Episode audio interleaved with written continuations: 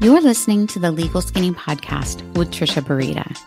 I'm a 16 year licensed practicing attorney in the state of Texas. I created Legal Skinny because when I've been invited to do educational seminars on different subjects in employment law and leadership topics, company leaders like CEOs, managers, and HR professionals would often ask me where can they find a little more information on this and a little more information on that. Look, I get it. There's a lot of resources out there, but sometimes it's confusing and people are so busy. Sometimes people only have 30 or 15 or maybe even five minutes in their day to devote to learning something new. On this podcast, you'll hear me have discussions and interviews on topics relevant to company leaders. Disclaimer though, Legal Skinny is for entertainment and informational purposes only, not meant to provide legal advice, and does not create an attorney client relationship. Also, remember, laws change or they differ by jurisdiction. So, this is not a substitute for seeking legal counsel in your jurisdiction on the current law applicable to you.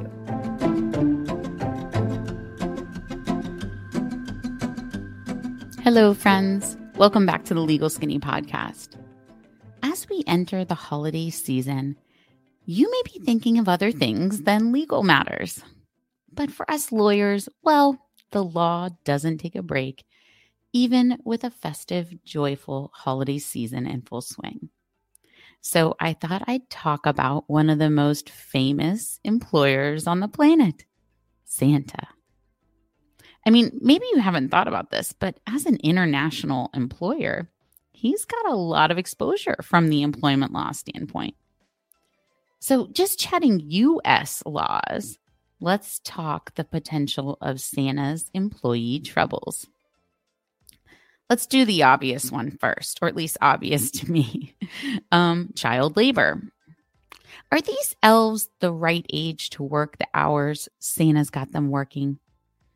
Child labor laws at the United States federal level, well, there's a lot of rules around it. It's uh, it's very limited and um, certainly limited for children under 14 years of age in non-agricultural occupations um, that are covered by the Fair Labor Standards Act or the FLSA.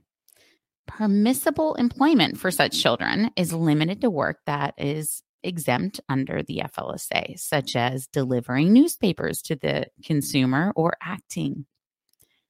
Children can also perform work not covered by the FLSA, such as competing, um, completing minor chores around private homes or casual babysitting, uh, which I did quite a, a, bit of the casual babysitting when I was a, when I was younger. None of that includes building toys, data entry on naughty and good children, or making candy canes in a factory warehouse. You may be thinking, well, he lives in the North Pole, so who cares? Wait just a minute there. Even if the base of the operations is in the North Pole, you know, um, and the North Pole somehow doesn't have the same or or you know even higher protections for child labor as the United States of America. What about all our elf on the shelf friends in American homes who right now at this moment are subject to grueling hours? I mean seriously, possibly very incredibly demeaning tasks. I mean, just scroll, you know, scroll the internet, Google elf on the shelf ideas to see what I mean.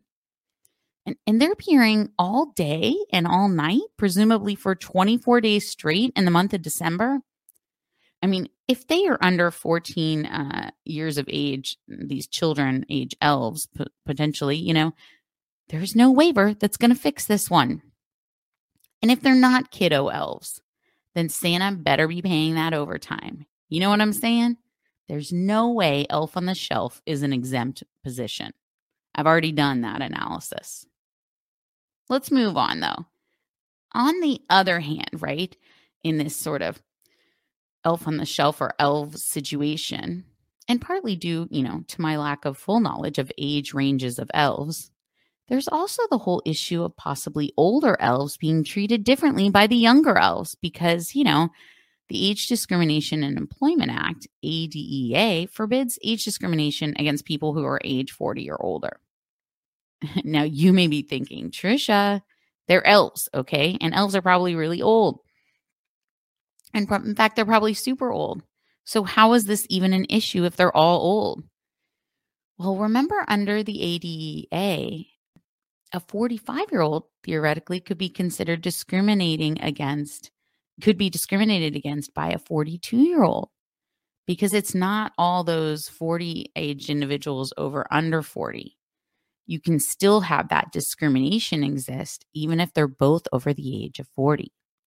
So, for instance, say a lot of the elves are very old, okay, in theory, like hundreds of years old. Because age discrimination can happen between individuals that are both over the age of 40.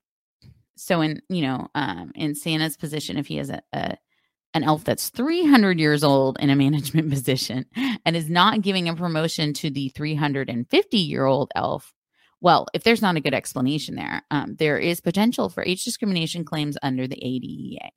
Um, and I think he should be worried about it. If I were Santa, I'd definitely be thinking that one through.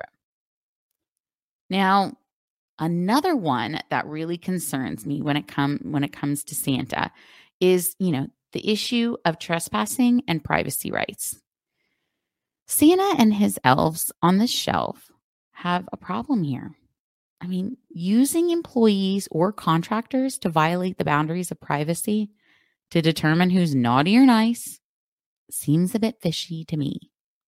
And let's just say, well, if he has to continue to dole some of these elves out to enter homes under his elf on the shelf theory to get this information, I would advise Santa to immediately consider having the elf bring a waiver for all residents of the house to sign, waiving privacy concerns and potential potential fraudulent misrepresentation or even breach of contract claims.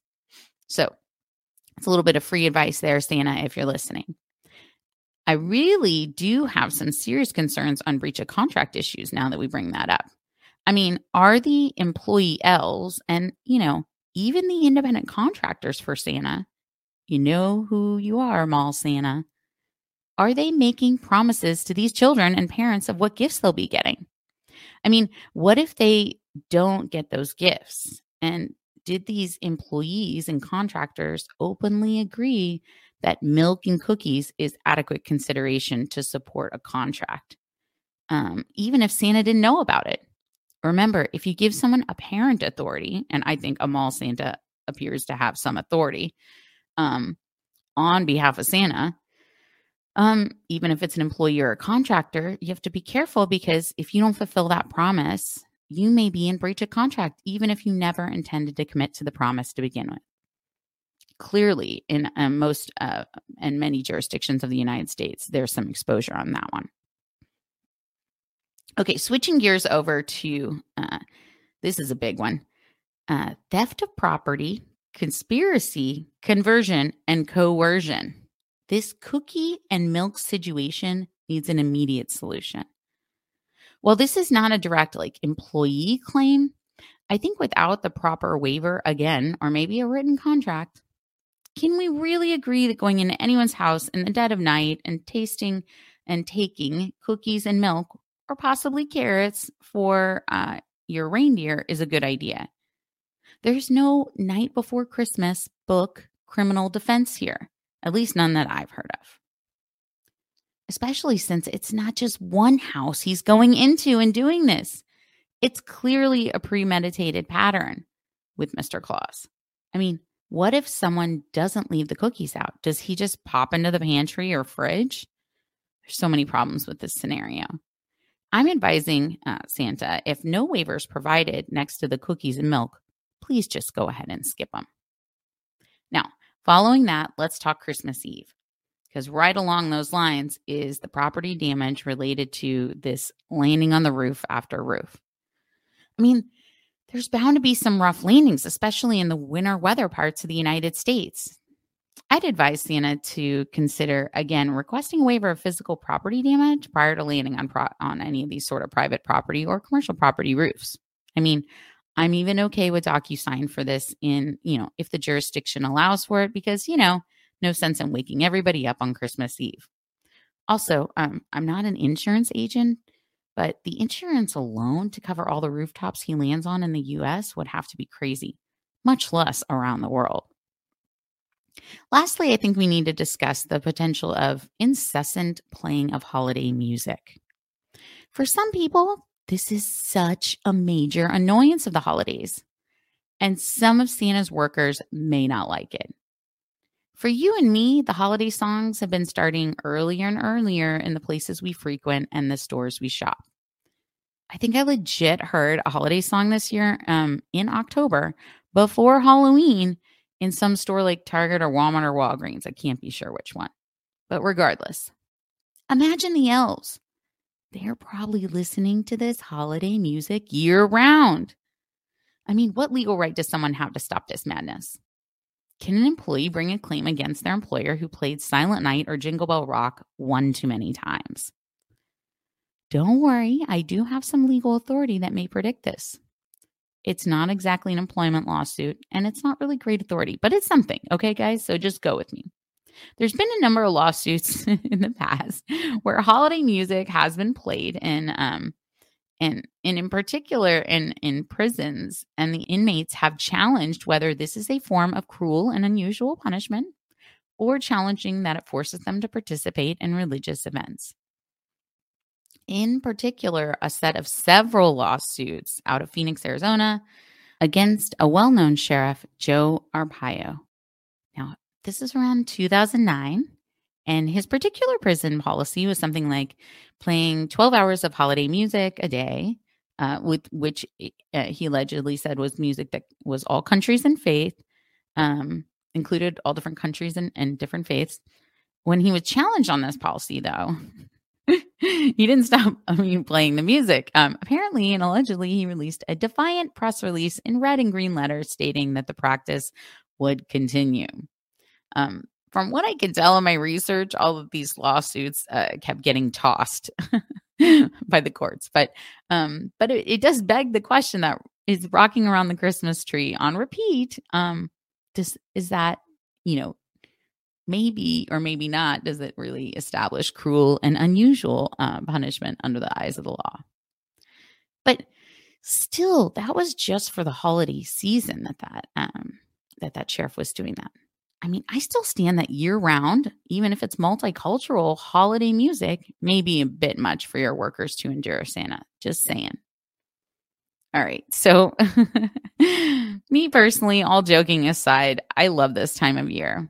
As far as the music, I'd probably prefer to skip right past the modern who's who and their latest take on holiday music tunes and listen to some oldies.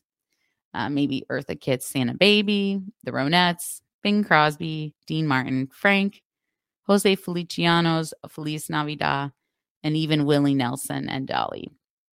And I may let some modern stuff, you know, 90s or later, like Michael Bublé, Mariah Carey, and even Adam Sandler sneak onto my playlist too. But full disclosure for this episode, I'm not Santa's legal counsel. Although, if he hears this podcast and would like to consider hiring me, take a note, Santa. I don't accept candy canes or sugar plums as payment, not even for you. So don't even try. Hope that doesn't get me on the naughty list this year. well, I'll leave you with that.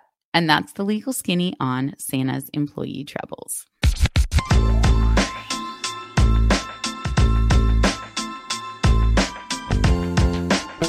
Thanks for joining me on this episode of the Legal Skinny Podcast. I would love for you to go to www.legalskinny.com forward slash review to learn the super simple way to leave me a review to tell me which topics and guests you like. I value your thoughts, and your review helps me support more company leaders just like you to grow as a leader themselves and to grow successful teams. I also drop the link in the show notes if that's easier for you. And while you're there, check out all the other resources I have for you as a company leader.